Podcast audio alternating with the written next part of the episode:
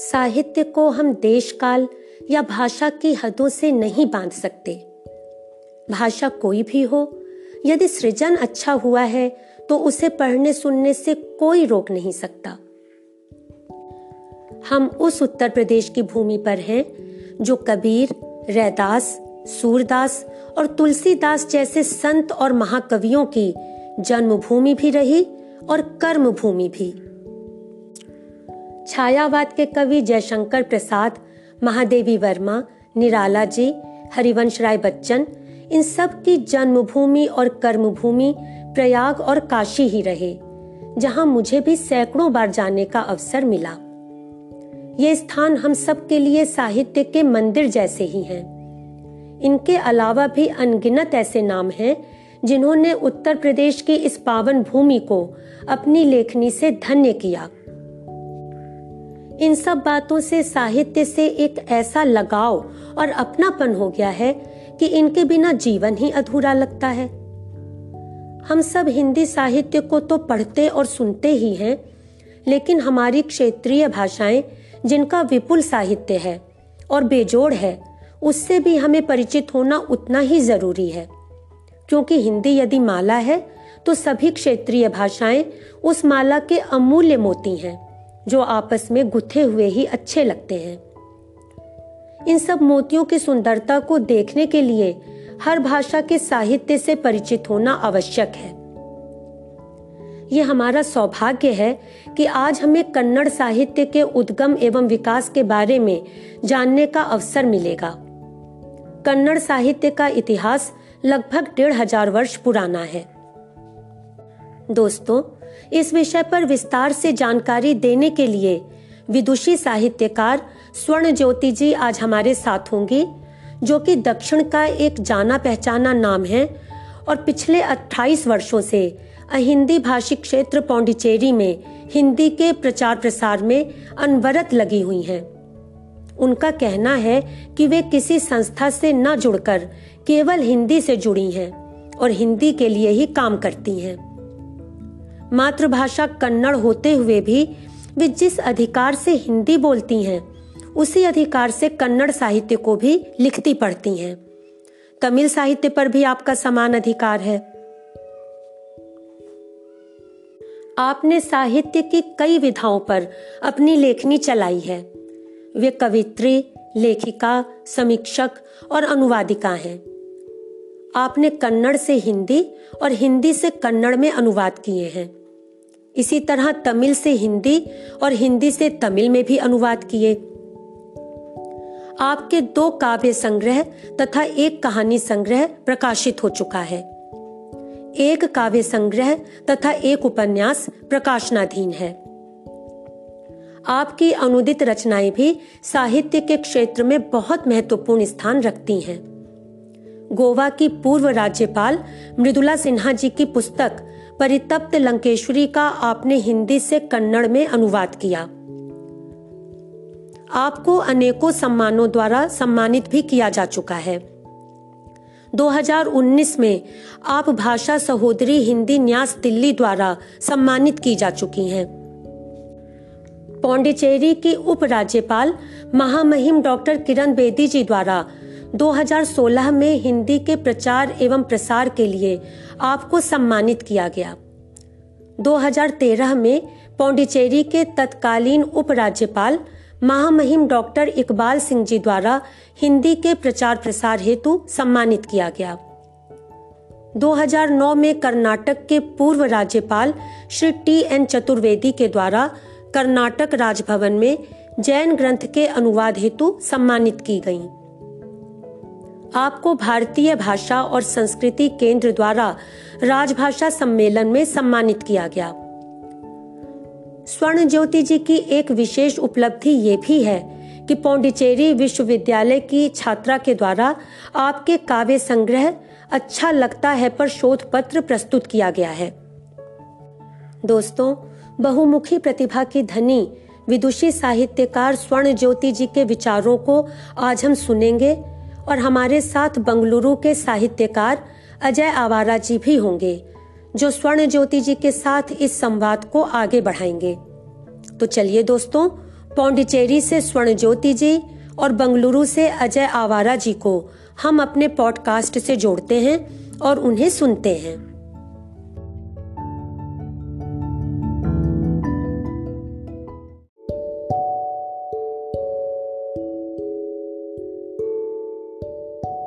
जी Ajay sir आज नमस्ते भावना जी आपकी आवाज़ आ रही है। नमस्ते नमस्ते सर आपका स्वागत है हमारे कार्यक्रम में। आपका बहुत बहुत आभार। हाँ जी सर आज आप लोग आप और स्वर्ण ज्योति मैम कन्नड़ साहित्य के उद्गम एवं विकास पर एक संवाद करेंगे तो अभी मैम भी कनेक्ट होती हैं फिर उनके साथ आप अपना संवाद आरंभ करें। जी जी भावना जी। हाँ जी मैम। मैम स्वर्ण ज्योति जी नमस्कार हेलो और जब हाँ तक जी, ज्योति हाँ जी सर आप अपनी बात कहें। जब तक सोन ज्योति जी जुड़ती हैं उनकी आवाज़ आती है तब तक मैं कुछ कहना चाहूँगा कि जैसे। जैसे भारतीय भाषाओं में एक हम ये मानते हैं कि संस्कृत से भारतीय भाषा बनी है और हमारे पास तो सैकड़ों की संख्या में भाषाएँ हैं और उसमें कन्नड़ साहित्य है और ये माना जाता है कि हिंदी की तरह दक्षिण भारत की भाषाओं का भी बहुत ही एक व्यापक साहित्य पटल रहा है और यहाँ साहित्य काफ़ी व्यापकता से लिखा गया है। और फ़र्क ये है कि हिंदी भाषा जो साहित्य है वो आम जन से कम जुड़ा जबकि जबकि दक्षिण भारतीय साहित्य आम जन से इस तरह जुड़ा है कि एक एक व्यक्ति एक एक आदमी साहित्य में पूरी तरह से डूबा हुआ है और यही कारण है कि दक्षिण में साहित्य बहुत व्यापकता से लिखा गया है। तो इसी क्रम में हम आज कन्नड़ साहित्य पर चर्चा करेंगे। कन्नड़ साहित्य की कैसे उसका उद्गम हुआ, कैसे उसका विकास हुआ, आज उसकी स्थिति कैसी है और आज किस स्थिति में कन्नड़ साहित्य है। तो इस विषय पर आज हम स्वर्ण ज्योति जी से एक वार्तालाप करेंगे। स्वर्ण ज्योति जी जो एक मशहूर लेखिका हैं अनुवादक हैं आठ भाषाएँ जानती हैं तीन भाषाओं में लिखती हैं वो हिंदी में लिखती हैं कन्नड़ उनकी मातृभाषा है तमिल में लिखती हैं और उसमें अनुवाद भी करती हैं। हमारे लिए सौभाग्य की बात है कि आज स्वर्ण ज्योति जी हमारे बीच में हैं। थोड़ी देर में हम उनसे वार्तालाप करेंगे। शायद स्वर्ण ज्योति जी जुड़ चुकी हैं।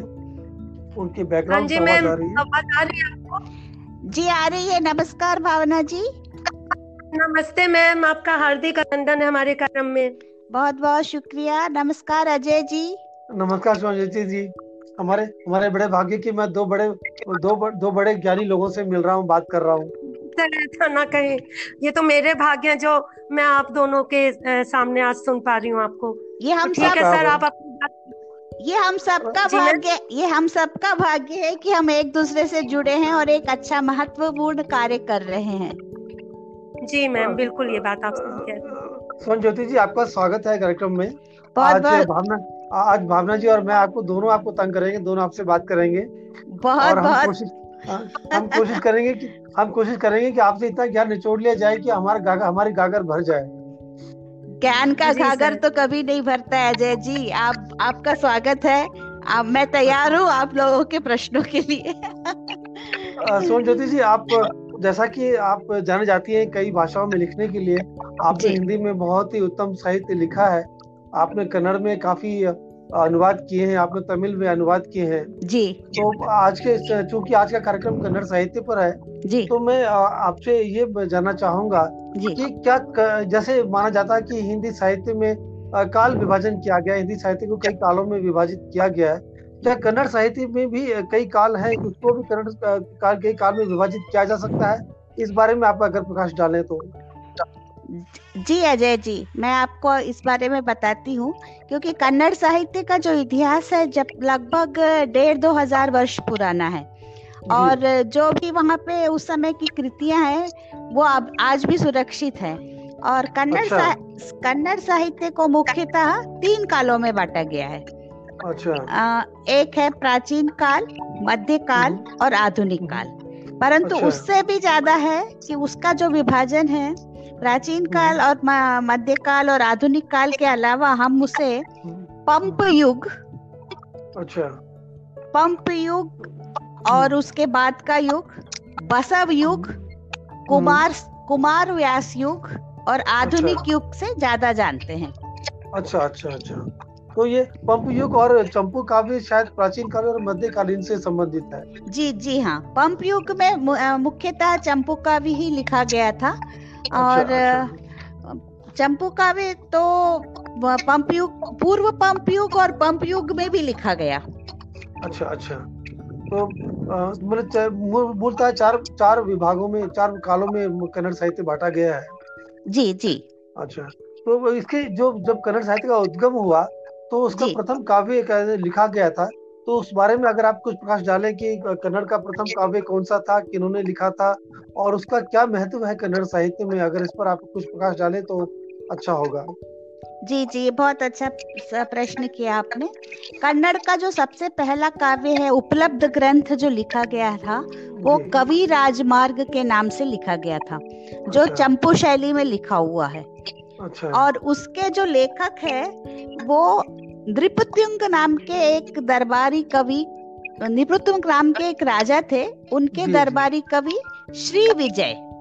श्री विजय जी उनके जी। उसके। लेखक माने जाते हैं। जी जी। ये कवि राजमार्ग बहुत ही बहुत ही एक महत्वपूर्ण ग्रंथ माना जाता है आज भी कन्नड़ साहित्य के लिए क्योंकि इसमें जो शब्द अलंकारों और अर्थालंकारों का निरूपण उदाहरण के सहित दिया गया था उसी समय। में बहुत ही उत्तम। तो उस समय में उदाहरण सहित दिया गया था।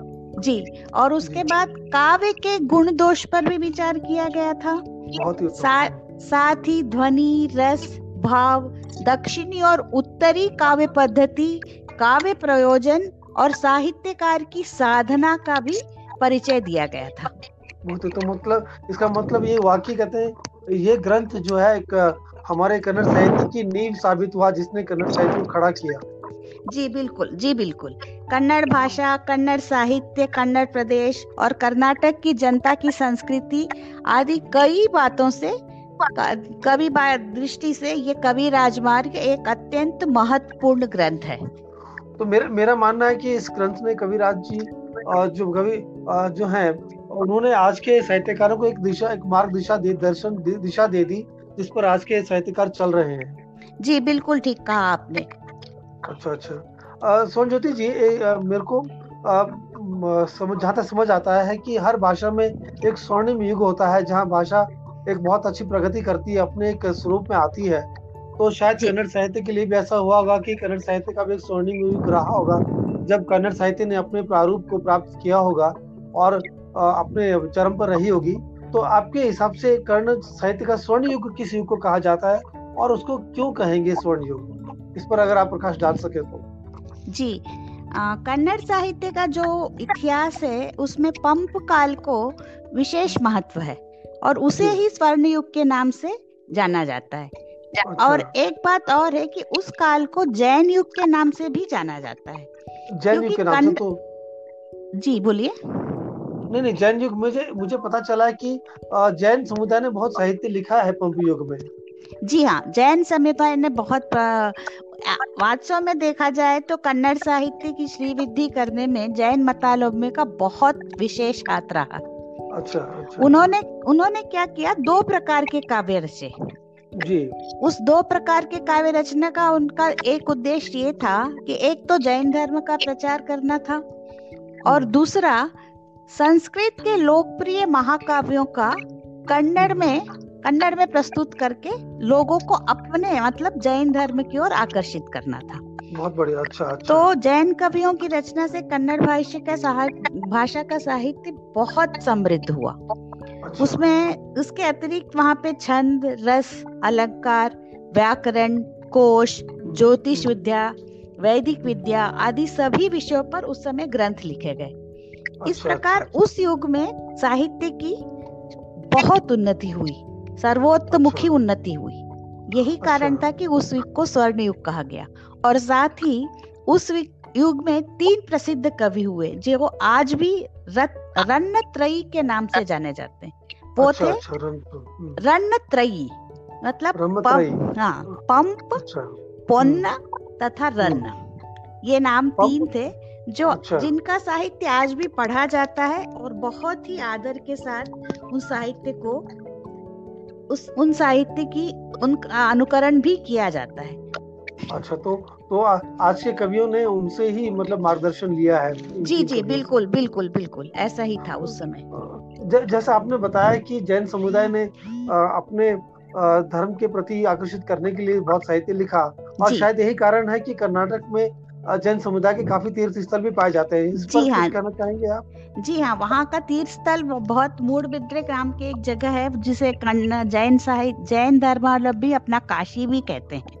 जी, जी, जी. तो ये और आप श्रवण बड़ोगा के नाम से जान जानते ही हैं कि वहाँ पे सबसे बड़ी मूर्ति है।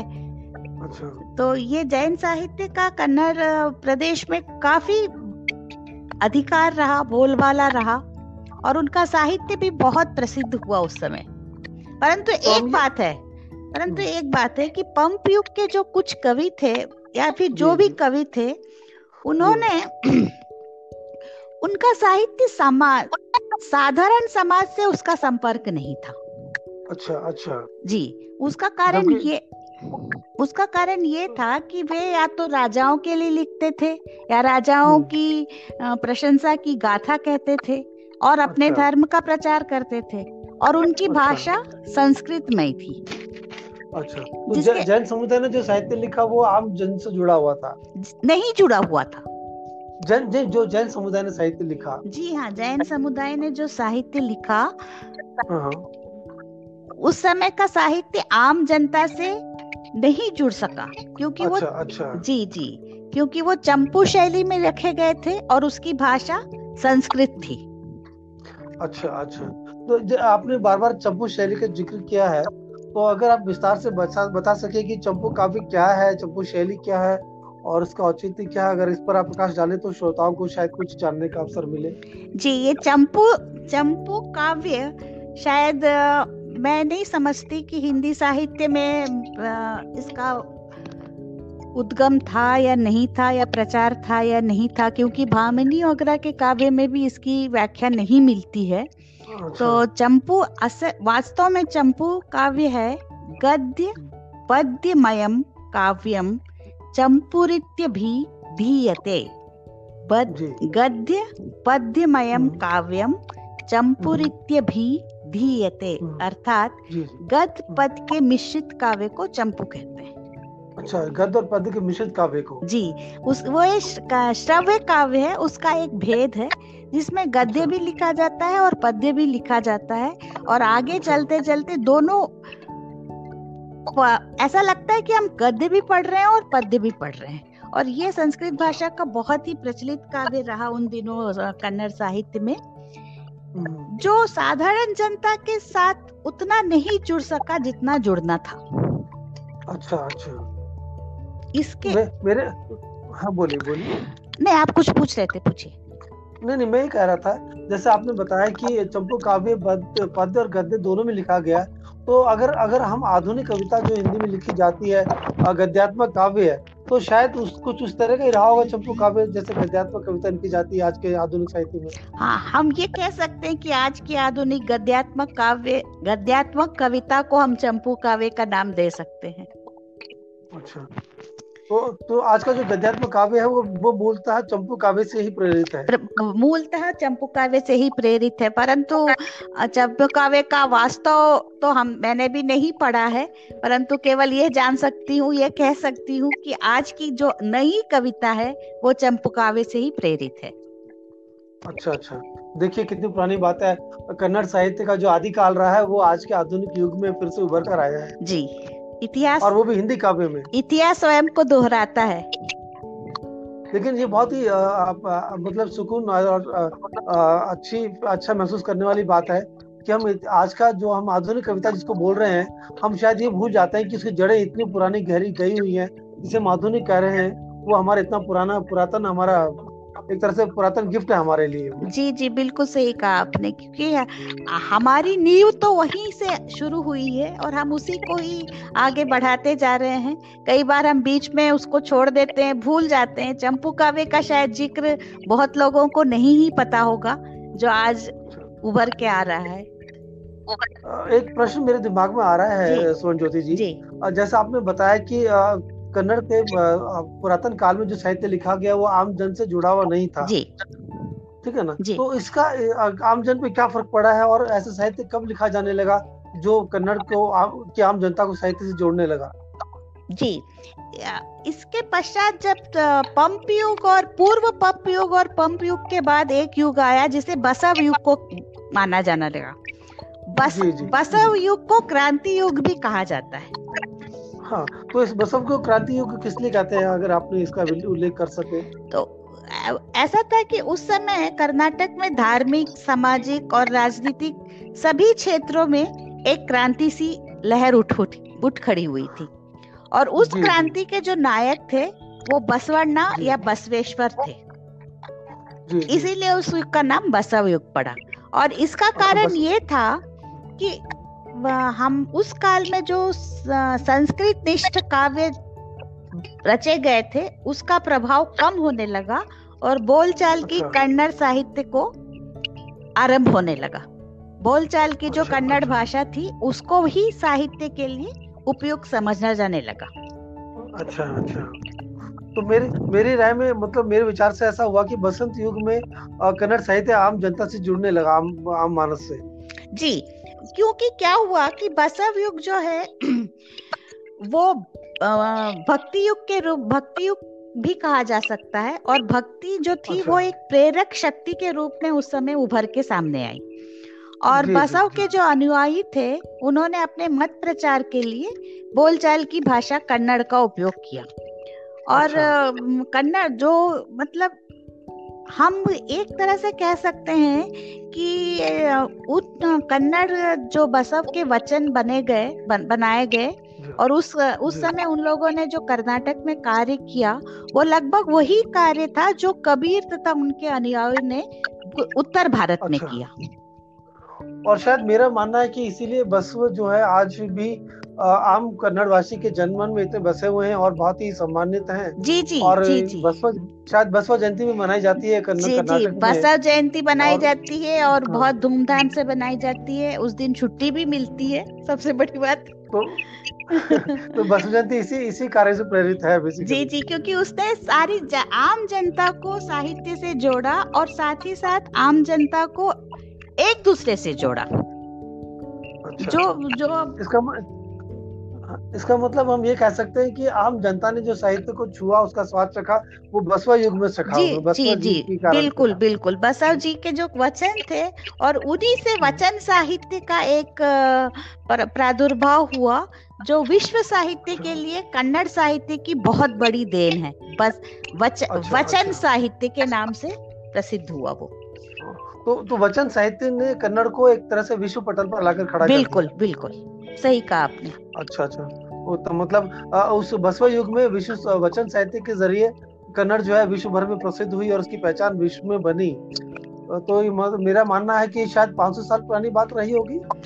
ये बसव युग करीब करीब आरंभ हुआ था बारहवीं शताब्दी के उत्तरार्ध से पंद्रहवीं शताब्दी शताब्दी तक। अच्छा तो ये 700 साल पुरानी बात जी जी बिल्कुल। 700 से 500 जी जी। अच्छा अच्छा। कन्नड़ साहित्य में एक युग आता है कुमार व्यास युग। जी।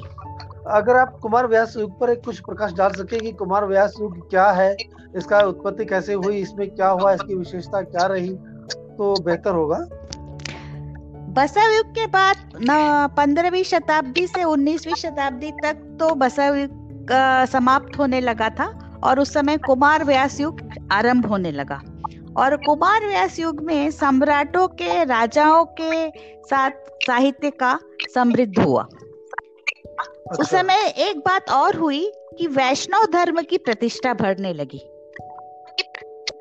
ये शायद वही काल है जब विजयनगर और होसला जी हाँ। जी विजयनगर होसल सम्राटों ने अपने युग में हम्म। वैष्णव भक्ति प्रचलित की। और उसका प्रभाव साहित्य में दिखने लगा और साहित्य अच्छा। जनता के और निकट आने लगा। अच्छा। उस समय एक कवि हुए थे इसे कुमार व्यास क्यों कहा जाता है कहती हूँ बताती हूँ। उस समय जो कवि हुए हम्म। थे वो उनका नाम था नारायणप जी। अच्छा। उनकी लोक उनकी लोकप्रियता के कारण ही वो कुमार व्यास के नाम से प्रख्यात हुए। अच्छा, अच्छा और अच्छा, कुमार व्यास जो है वो भागवत संप्रदाय के थे यानी वैष्णव संप्रदाय के प्रमुख कवि थे। अच्छा ये कुमार व्यास जी का विश्व व्यास ऋषि मुनि से कोई संबंध जी नहीं नहीं नहीं उनसे कोई संबंध नहीं है। अच्छा अच्छा और अच्छा, बसव अच्छा। युग की आ, कुमार व्यास युग की एक बात और बताती हूँ बहुत ही ज़्यादा महत्व की है वो। आ, उस समय बसव जो मतलब जैन धर्म धर्म के साथ साथ माधव माधवाचार्य भी वहाँ पे उस समय माधवाचार्य एक भक्ति कूट है भक्ति समूह है वैष्णव धर्म का। उनके हम्म। जो गीत थे वो कन्नड़ के गीत बहुत बहुत प्रचलित हुए।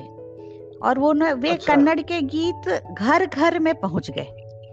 और उस समय दो इस तरह के भक्ति समूह बने थे। एक तो व्यासकूट जो केवल ब्राह्मण जिसमें थे और संस्कृत में रचना किए करते रचना करते थे गीत लिखते थे अच्छा, और अच्छा, एक अच्छा। कूट जो बना वो दास कूट दास समूह के नाम से बना अच्छा, इसमें अच्छा। केवल ब्राह्मण नहीं थे इसमें सभी मतों मतों के लोग जो थे और कन्नड़ हम्म। में इनका इनकी इनके साहित्य की रचना की जाती थी। और इसके साथ अच्छा, ही तो... एक मिनट में अपनी बात पूरी बताती हूँ। ये बहुत ही आपको हम्म। विशेष लगेगी। हम्म। कन्नड़ साहित्य का जब उस समय गीत बनने लगे वो घर घर पहुँचने लगे आपने भी सुना होगा पुरंदर दास कनक दास जगन्नाथ दास। तो ये हाँ, दास साहित्य बहुत इसका अच्छा। प्रभाव कन्नड़ जनता पर बहुत गहरा और व्यापक पड़ा। आप कह सकते अच्छा। हैं कि जिस तरह सूरदास का हमने काव्य पढ़ा है हिंदी साहित्य में कुछ कुछ समकक्ष उसी के अनुसार ये साहित्य का प्रभाव भी पड़ा। अच्छा, अच्छा। और इसके साथ ही उस समय एक ऐसे महाकवि हुए एक संत हुए जिनका नाम वास्तविक नाम क्या है शायद किसी को नहीं पता है। बहुत से उसमें मतभेद है। परंतु वो त्रिपदी नामक छंद की रचना आज आरंभ किया उन्होंने त्रिपदी अच्छा। नामक छंद की रचना से जी और उनका नाम था वो अपने नाम को सर्वज्ञ के साथ लिखते थे वो हिंदी के अच्छा। दोहे के समान होते थे और हर दोहे का एक स्वतंत्र अर्थ रखता था और अच्छा। अंत में उनका नाम आता था सर्वज्ञ तो यदि अच्छा। आप तो हाँ जी बोलिए ये जो आज का जैसे आज गज़ल में भक्ता आता है वैसे इसमें तो दोहे में नाम आता जी, है। जी तो यदि आप एक दोहा सुनाना चाहूँगी मैं यदि अनुमति होगी तो। हाँ हाँ हाँ बिल्कुल, बिल्कुल। मैं मैं कन्नड़ में सुनाऊँगी उसके बाद उसका हिंदी में भी अर्थ बताऊँगी। जी अवश्य अवश्य। ಅನ್ನವನು ಇಕ್ಕುವುದು ನನ್ನಿಯನು ನುಡಿಯುವುದು ತನ್ನಂತೆ ಪರರ ಬಗೆದೋಡೆ ತನ್ನಂತೆ ಪರರ ಬಗೆದೋಡೆ ಕೈಲಾಸ ಭಿನ್ನಾಣವಕ್ಕೂ ಸರ್ವಜ್ಞ ಭಿನ್ನಾಣವಕ್ಕೂ सर्वज्ञ भूखे को भोजन और सत्य का वाचन सम्यक हो तेरी दृष्टि सम्यक हो तेरी दृष्टि तो हो कैलासा द्वेष को त्यागो सर्वज्ञ। द्वेष को त्यागो सर्वज्ञ इतने गुड़ दोहे का हिंदी में अनुवाद इतने अच्छे तरीके से आप ही कर सकते हैं और यही कारण है कि हम आपसे बात कर रहे हैं। बहुत बहुत शुक्रिया आपका। मैं आपके आपने जो बताया बासव युग के बारे में इसमें मैं दो बात समझाऊं एक तो काव्य जो है गीत के रूप में बसव युग में लिखा जाने लगा है और उस समय ब्राह्मणों के लिए अलग साहित्य लिखा जाता था और आम जन के लिए अलग साहित्य लिखा जाता था। अच्छा जो आम जन को लिखा जाता था वो दास साहित्य होता था और ब्राह्मणों के लिए अलग साहित्य होता था। जी व्यास युग में भागवत व्यास कुमार व्यास ने जो भी साहित्य लिखा वो संस्कृत निष्ठ हम्म। और ब्राह्मणों के द्वारा ही पढ़ा जाने वाला साहित्य था और दास साहित्य घर घर में पहुँच गया और सभी लोग उसको आज भी पुरंदर दास के नाम से बहुत सुंदर गीत बनते हैं। अच्छा। और और जहाँ तक मुझे याद आता है कि 19वीं शताब्दी में आधुनिक कन्नड़ साहित्य के आधुनिक युग की शुरुआत हुई है। तो क्या आधुनिक युग का साहित्य भी विभाजन विभाजित है या आधुनिक साहित्य युग का साहित्य एक ही साहित्य नहीं नहीं आधुनिक युग 1900 शताब्दी के उत्तरार्ध में महत्वपूर्ण है क्योंकि उस समय परिस्थितियों का अच्छा। प्रभाव सारे भारतीय समाज में पड़ा सभी जगह आंदोलित हुआ। और कन्नड़ साहित्य की गतिविधि भी कहानी और अन्य विधाओं में भी पढ़ने लगी। उस समय के साहित्य को भी काल विभाजन किया गया। उसमें कैसे उसमें अच्छा। प्रथम उत्थान द्वितीय उत्थान तृतीय उत्थान और चतुर्थ और आधुनिक उत्थान के नाम से उसका विभाजन किया गया। जी, जी। अच्छा अच्छा। तो और मैं अगर मैं गलत नहीं बोल रहा हूँ तो ये पिछले पचास वर्षों में कन्नड़ साहित्य ने बहुत ज़्यादा प्रगति की है। जी बिल्कुल। आप पचास वर्षों का साहित्य यदि हम देखते हैं कन्नड़ साहित्य बहुत समृद्ध है। आठ ज्ञानपीठ प्रशस्ति अवार्ड सम्मानों से पुरस्कृत है। और कन्नड़ का जो प्रथम उत्थान था वह आधुनिक में जिसको प्रथम ग्रंथ कह सकते हैं आधुनिक साहित्य के रूप से वो था एक बाइबल। जी अच्छा, अच्छा। वो सर्वप्रथम आधुनिक कन्नड़ का ग्रंथ गद्य ग्रंथ है।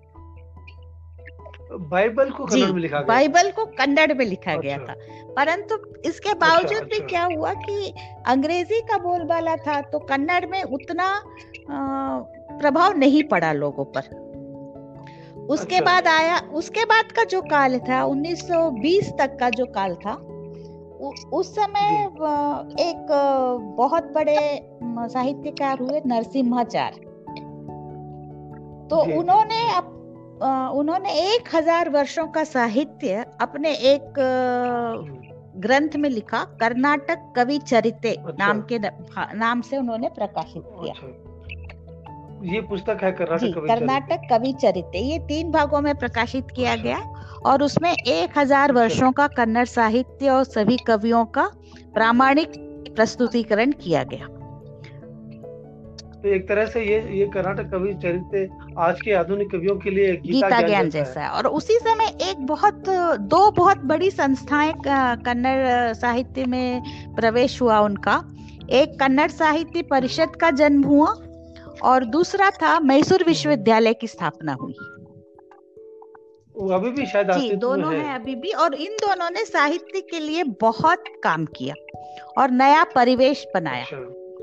और उसके बाद अच्छा, आधुनिक अच्छा। युग में प्रवेश करता है कन्नड़ साहित्य उस समय सभी विधाओं में रचनाएँ की गई सच्चे अर्थों में कहने लगा कहना चाहिए तो साहित्य का पूर्ण विकास हुआ निबंध कहानी लघु कथा अच्छा। पत्रिकाएँ सभी उस समय बनने लगी और ये मतलब 1940 अच्छा। से अब तक का जो साहित्य यदि हम देखें तो ये बहुत ही समृद्ध हम्म। और आदरणीय साहित्य माना जा सकता है अच्छा तो मतलब और शायद इसी साहित्य ने कन्नड़ को इतना मान सम्मान दिलाया कि इसको ज्ञान शायद आठ ज्ञान पुरस्कार मिले हैं शायद और अगर मैं नहीं गलत नहीं तो सत्ताईस और पुरस्कार भी मिले हैं। अगर आप इस पर कुछ रोशनी डाल सके क्या कौन कौन से पुरस्कार मिले हैं और किन किन साहित्यकारों ने प्राप्त किए हैं तो अच्छा होगा क्योंकि जहाँ तक मेरी सूचना है कन्नड़ साहित्य ने सबसे ज़्यादा पुरस्कार भारत सरकार ने दिए हैं। उनमें कन्नड़ साहित्य ही आता है जी कन्नड़ साहित्य को आठ ज्ञानपीठ सर्वोच्च साहित्य का जो सर्वोच्च पुरस्कार है वो ज्ञानपीठ पुरस्कार आठ ज्ञानपीठ पुरस्कार बने मिले हैं। आ, मैं उनके नाम ज़रूर बताना चाहूँगी क्योंकि ये सारे साहित्यकार हमारे लिए बहुत आदरणीय हैं। न केवल कन्नड़ साहित्य के लिए ही वरन ये समस्त साहित्य संसार के लिए बहुत आदरणीय हैं। तो सबसे पहले उन्नीस सौ सड़सठ में कुप्पल्ली वेंकटप्पा गौड़ा पुट्टप्पा। कुएम्पू नाम था उनका। कुवेम्पु नाम से जी अच्छा, कुवेम्पु जी को मिला। अच्छा, हाँ कुवेम्पु जी को अच्छा, मिला। अच्छा, अच्छा, और कुवेम्पु का साहित्य हाँ। विश्व बंधुत्व के साहित्य के लिए बहुत ही बहुत ही माने मायने रखता है। और उसके बाद अच्छा। 1973 में दत्तात्रेय रामचंद्र बेंद्रे जी को मिला। और बेंद्रे जी का साहित्य भी जी, उनका उपन्यास बहुत ही बहुत ही मायने रखता है उपन्यास लिखने वालों के लिए। जी, उसके तत्पश्चात मिला 1977 में शिवराम कारंत जी को मिला। उन्नीस अच्छा। में मास्ती वेंकटेश अयंगार को मिला। 1990 अच्छा, में विनायक कृष्ण गोकाक जी को मिला। और उन्नीस सौ चौरानवे में यू आर अनंत मूर्ति को मिला। और उन्नीस अच्छा। में हम सभी के जाने माने फिल्मकार निर्देशक साहित्यकार गिरीश कर्नाड जी को मिला जिनका कन्नड़ साहित्य पर भी और हिंदी साहित्य पर भी उतना ही समान अधिकार रहा हाँ गिरीश कर्नाड जी तो हिंदी साहित्य के लिए भी और कई चीज़ों के लिए जाना जाते हैं और अगर मेरा मेरा मानना गलत नहीं है तो हिंदी साहित्य और कन्नड़ साहित्य जोड़ने के लिए गिरीश कर्नाड जी ने बहुत कार्य किया उन्होंने। और सबसे आखिरी में 2010 में हमें ज्ञानपीठ हम्म। पुरस्कार प्राप्त हुआ चंद्रशेखर कंबार जी को। इस तरह आठ अच्छा। जी बोलिए।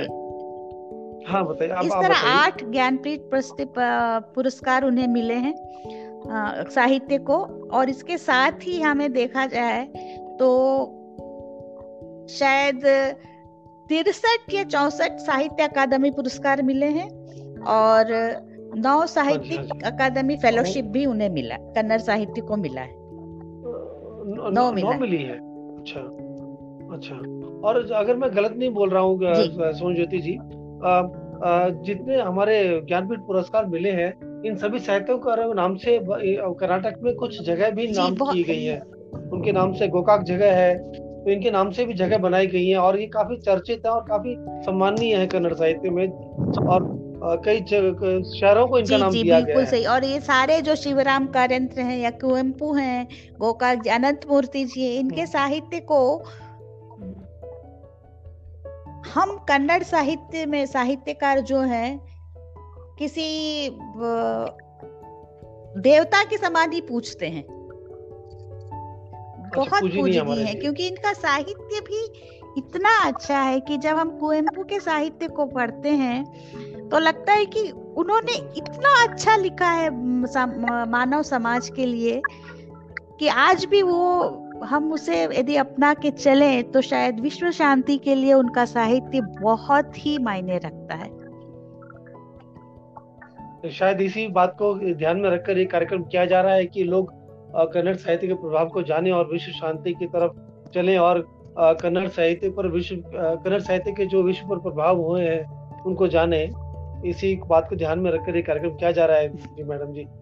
अच्छा मैं एक बात आपसे पूछना चाहूँगा जैसे आपने बताया कि पहले कन्नड़ साहित्य समाज से जुड़ा हुआ नहीं था और बसपा युग के बाद जुड़ना शुरू हुआ तो आपके विचार में आज के आधुनिक युग में कन्नड़ साहित्य का समाज पर क्या प्रभाव पड़ा है? जी ये आधुनिक कन्नड़ के प्रथम तथा द्वितीय उत्थान में जो साहित्य लिखा गया उसमें राष्ट्रीयता का स्वर मुखरित हुआ। उसके बाद के साहित्य में समाज सुधार और दलित जातियों के उद्धार की भावना ज़ोर पकड़ने लगी थी। और उसी समय प्रकृति अच्छा। के प्रति रोमांटिक दृष्टिकोण भी पूरी तरह व्यक्त होने लगा था जैसे हम छायावाद की बात करते हैं तो उस समय का साहित्य भी हमारे कन्नड़ साहित्य के समकक्ष प्रकृतिवाद प्रकृति के प्रति उनकी रचनाएँ बहुत सुंदर रही और उसी समय गीत और अच्छा। निबंध उपन्यास नाटक इत्यादि भी लिखे गए लिखे गए जो व्यक्तिवाद को हम्म। प्रस्तुत करते थे और यथार्थवादी लेखकों ने सामाजिक राजनीतिक और धार्मिक संस्थाओं के झूठे और विश्वासों को झूठे विश्वासों का पर्दाफाश किया। एक इस इस समय की एक अच्छा। रचना मैं आपको बताना चाहूँगी। हमारे सा, कन्नड़ साहित्य में जी, एक विदुषी साहित्यकारा हुई थी एम के इंदिरा। तो एम अच्छा। के इंदिरा का जो उनकी जो उनके जो उपन्यास थे बहुत ही चर्चित उपन्यास थे उनके और उनके उपन्यासों पर बहुत सारी फ़िल्में बनी थी और उस उपन्यास उस फ़िल्म से उपन्यास का इतना प्रभाव था कि फ़िल्म बनी और फ़िल्म का इतना प्रभाव समाज अच्छा। पे पड़ा कि बहुत सारी समस्याएँ सुलझ गई और बहुत सारी समस्याओं के लिए नए समाधान खोजे गए। उसमें ये बात मैं मानता हूँ कि हाँ बताइए उपन्यास का नाम आपको बताती हूँ। फणियम्बा नाम का एक उपन्यास हुआ जिसमें जो विधवा विधवाओं पर बाल विधवा और विधवाओं पर प्रचलित कहानी थी उपन्यास था। और उसका इतना प्रभाव पड़ा समाज पर कि बहुत सारी रीति रिवाज बदल गई। और एक और उपन्यास अच्छा। बना था उनका एक और फ़िल्म बनी उनके उपन्यास पर गेजे पूजे। वो गेजे हम्म, पूजे जो। फ़िल्म थी वो वैश्यावृत्ति पर आधारित थी और वैश्याओं के उद्धार पर आधारित थी उसका भी उतना ही अच्छा, प्रभाव अच्छा। पड़ा समाज पर और कई नए नियम बने और कई सुधार किए गए तो उस समय का जो अच्छा। साहित्य मतलब केवल साहित्य नहीं था हमारा ये साहित्य हम्म, हम्म, समाज को उद्वेलित किया उसने समाज सुधार भी किया समाज की दुर्व्यवस्था को स- समाप्त किया तो ये समाज पर साहित्य का वास्तविक प्रभाव था। अच्छा अच्छा। तो जो कन्नड़ साहित्य आधुनिक साहित्य में लिखा गया है और उस पर फ़िल्में बनी और उसके ज़रिए समाज में जो कुप्रथाएँ थी वो दूर हुई। और मैं देखता हूँ कि कन्नड़ साहित्य कन्नड़ समाज जो काफ़ी खुले दिमाग का साहित्य समाज है और शायद इन किसके खुले सम, दिमाग के समाज होने कारण यही है कि साहित्य ने इसको पूरा खोल के रख दिया कुरीतियाँ दूर की। और यही अच्छी बात है कि साहित्य ने समाज को दिशा दी। जी जैसे कि में? कहा ही जाता है कि साहित्य समाज का दर्पण है। तो साहित्य के साहित्य तो यदि समाज का दर्पण है तो समाज सुधारक भी है वो साथ में। तो समाज सुधार उसमें जी, जी। प्रगतिशील साहित्यकारों ने मार्क्स मार्क्सवादी विचारधारा के आधार पर समस्याओं को हल करने का प्रयत्न किया। और कुछ आस्तिक धारा धारा के साहित्यकार भी थे जिन्होंने घर घर पर अपने जीवन दर्शन को जीवन दर्शन पर प्रभाव डालने के लिए साहित्य बनाया जिसमें रामकृष्ण परमहंस और विवेकानंद इनके जो साहित्य से प्रभावित थे उनकी धाराएँ समाज में हम्म। फैली और एक आध्यात्म की ओर रुख रुख हुआ समाज ने तो मेरा अच्छा। कहना यह है कि विविध विचारधारा के लेखकों ने साहित्य में विभिन्न विधाओं से माध्यम से विविध कालों में कन्नड़ साहित्य को सजाया कन्नड़ भारती को सजाया कन्नड़ समाज को सजाया और उसके उसका उत्थान किया और कन्नड़ भी भारतीय का बिल्कुल। हिस्सा है हम कह सकते हैं कि भारतीय समाज को भी संवारा मैंने कहा था ना कि आपके ज्ञान से हम अपनी गागर भरेंगे और गागर ज्ञान की पूरी- जैसा आपने कहा ज्ञान की गागर पूरी भरती नहीं है लेकिन काफ़ी संचय तो हो चुका है इस गागर गागर में। इस बात से तो इनकार नहीं किया जा सकता। अ, मैं भावना जी से पूछना चाहूँगा कि अगर भावना जी के दिमाग में कोई सवाल आ रहा हो अ, वो कुछ पूछना चाहे तो। नहीं सर मैं तो बस एक बात बोलूँगी कि मैम ने आज इतना कुछ बताया तो यही लगता है कि जैसे साहित्य हो संगीत हो इन सबको हम वाकई में किसी भाषा की सीमा में नहीं बाँध सकते। तो मुझे तो बहुत ही प्रेरणा मिली कि कन्नड़ भाषा में मैम से पूछ के कुछ पढ़ूँगी कुछ पुस्तकें पूछूँगी और पढ़ूँगी। और जैसा अजय सर इन्होंने चंपू काव्य बताया तो मैंने बीच में नहीं रोका मैं एक चीज़ कह रही थी जैसे अ, अज्ञेय जी ने और अकविता वाला जो हमारा आधुनिक काल में अकविता वाला युग आया जिसमें गद्यात्मक हम्म। पद्य लिखा गया तो जैसे अज्ञे जी ने नागार्जुन मुक्ति बोध इन लोगों ने लिखा तो जी भावना जी। वाकई में ये चंपू काव्य जी भावना जी आपने बिल्कुल आपने भी देखा होगा। कि अकविता जो। हमने पढ़ा है अज्ञेय जी के इसमें काल में ये उसी चंपू काव्य से ही प्रभावित है। जबकि हमारे पुराने साहित्यकार भामनी पाटनी इन लोगों ने चंपू काव्य की कोई रचना नहीं की थी। जी जी। बिल्कुल। और दूसरा मैम जो आपने बोला कि आ, मतलब भक्ति काल जो है कन्नड़ में भी भक्ति काल स्वर्णिम युग रहा और मेरे ख्याल से हिंदी का भी भक्ति काल स्वर्णिम युग था। निर्गुण और दोनों संप्रदाय तो कहीं ना कहीं सब कुछ मिलता है। बस भाषा की हदों में हम लोग बाँध देते हैं। तो ये चीज़ आपने कही ये एक प्रेरणा मिलनी चाहिए कि हम लोग अपने देश के साहित्य को तो कम से कम पढ़े। सब कन्नड़ हो, तमिल हो तो आपसे हमें बहुत प्रेरणा मिलेगी। मैम, और कुछ अगर आप बताना चाहें तो आप पाँच मिनट और बता सकती हैं इसमें मैं एक बात और कहना चाहूँगी कि कन्नड़ साहित्य में रामायण और महाभारत के रचयिता वाल्मीकि और वेद से लेकर आज के नव्य और नवोदित साहित्यकार तक, यानी कि कुवेम्पु और बेंद्रे ने भी सभी ने अपने साहित्य में राष्ट्रीय चेतना को बहुत महत्व दिया। और भरत खंड को बहुत बहुत ही आदर के साथ प्रस्तुत किया। तो उनका हर, उनके हर काव्य में कहीं ना कहीं इतनी राष्ट्रीयता की भावना बनी रही कि उन्होंने कन्नड़ की जनता को देश से जोड़ने का महती कार्य किया उन लोगों ने। ये साहित्य जी बोलिए। ये बहुत बड़ी बात है कि हम हालाँकि हम कन्नड़ प्रदेश में रहते हैं दूसरी भाषा बोलते हैं परंतु उन लोगों साहित्यकारों ने कभी भी ये बात नहीं नकारा ये बात को कभी वो नहीं भूले कि हम भारतवासी हैं। उन्होंने हमेशा एक बात कही मैं अपना एक बात एक गीत आपको प्रस्तुत करूँगी शायद वो आज आज भी बहुत ही प्रसिद्ध है और सभी जगह गाया जाता है। जयवागली जयवागली नम्मी भारत देश के। जय सत्य के जय नित्य के जय त्रिवर्ण के तन के। भारतीय चेतन के। जयवागली जयवागली नम्मी भारत देश के। तो आप भाषा कोई भी ले ले, देश सर्वोपरि है। ये तो मैंने साहित्य में, हर हर साहित्य में मैंने ये मैंने ये महसूस किया है कि हर साहित्यकार, चाहे जिस भी भाषा में लिखे, उसके लिए देश सर्वोपरि है। मेरा मानना है कि हाँ जी मेरा मानना हाँ जी बोलिए। हाँ जी।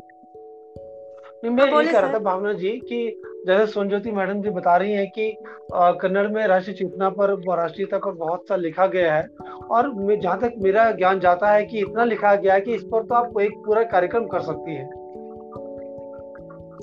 जी जी मैं भी यही सोच रही थी सर कि ये हमारा मतलब एक ये और अच्छी बात हो जाएगी कि 26 जनवरी है अगले हफ़्ते तो अगर हम कन्नड़ साहित्य में राष्ट्रवादी स्वर इस तरह का कोई कार्यक्रम कर ले मैम हमारे कार्यक्रम में आए तो जैसा कि हम लोगों ने सोचा भी था एक बार। तो अजय सर और मैं यही चाहेंगे स्वर्ण ज्योति मैम से कि अगले हफ़्ते के कार्यक्रम में आप आए। बहुत बहुत धन्यवाद ये तो मेरे लिए बहुत सौभाग्य की बात होगी कि एक साथ साहित्य इस कदर फैले और सभी उससे जुड़े तो इससे ज़्यादा साहित्यकार के लिए और कोई स्वप्न सच हो ही नहीं सकता। जी मैम, आपने जैसा गिरीश कर्नाड जी का ज़िक्र किया था तो उनके थिएटर में हम लोग उनके प्ले भी देखते हैं, इतने यहाँ पर होते हैं, लखनऊ में भी। तो मतलब भाषा की, जैसा कि आप भी कह रहे हो कि कोई हद नहीं होनी चाहिए, हमें हर भाषा को अपनाना चाहिए और उसको समझने की कोशिश करनी चाहिए। कम से कम साहित्य तो हम पढ़े, नहीं भी हम भाषा जानते तो अनुवाद करके पढ़े या जो भी। तो मैम, आपने इतनी अच्छी जानकारी आज दी कि जैसा अजय सर ने कहा था कि, गाघर हम भरने का प्रयास करेंगे। और अजय सर आप कुछ पूछना चाहेंगे मैं तो मैं तो पूछते रहता हूँ मैं तो क्या आपने कहा भरता ही रहता हूँ ये मौका आपके लिए है आप जितना भरना चाहें। जी जी सर बिल्कुल। लेकिन थोड़ा सा समय का ध्यान रखना पड़ता है फिर मैम को तो अभी हम बुलाएँगे अपने कार्यक्रमों में। बहुत तो बहुत बहुत आभार। आप दोनों आए सर मैम। और बहुत बहुत धन्यवाद भावना जी।, जी और अजय जी कि आपने मुझे इतना अच्छा अवसर दिया कि मैं एक साहित्य को दक्षिण से उत्तर तक पहुँचा सकूँ और एक सेतु के रूप में कार्य कर सकूँ। और आपने इतने सुंदर शब्दों में कहा कि आपकी बात बिल्कुल पहुंचेगी मैम। इतने अच्छे आपके भाव थे और शब्द और ये बात पहुंचेगी आपकी और अजय सर की। और मैं बहुत अपने को इस मामले में सौभाग्यशाली मानती हूँ कि आप लोगों को सुनने का मुझे बहुत बहुत आभार बहुत बहुत आभार सर आप मैम। धन्यवाद। धन्यवाद।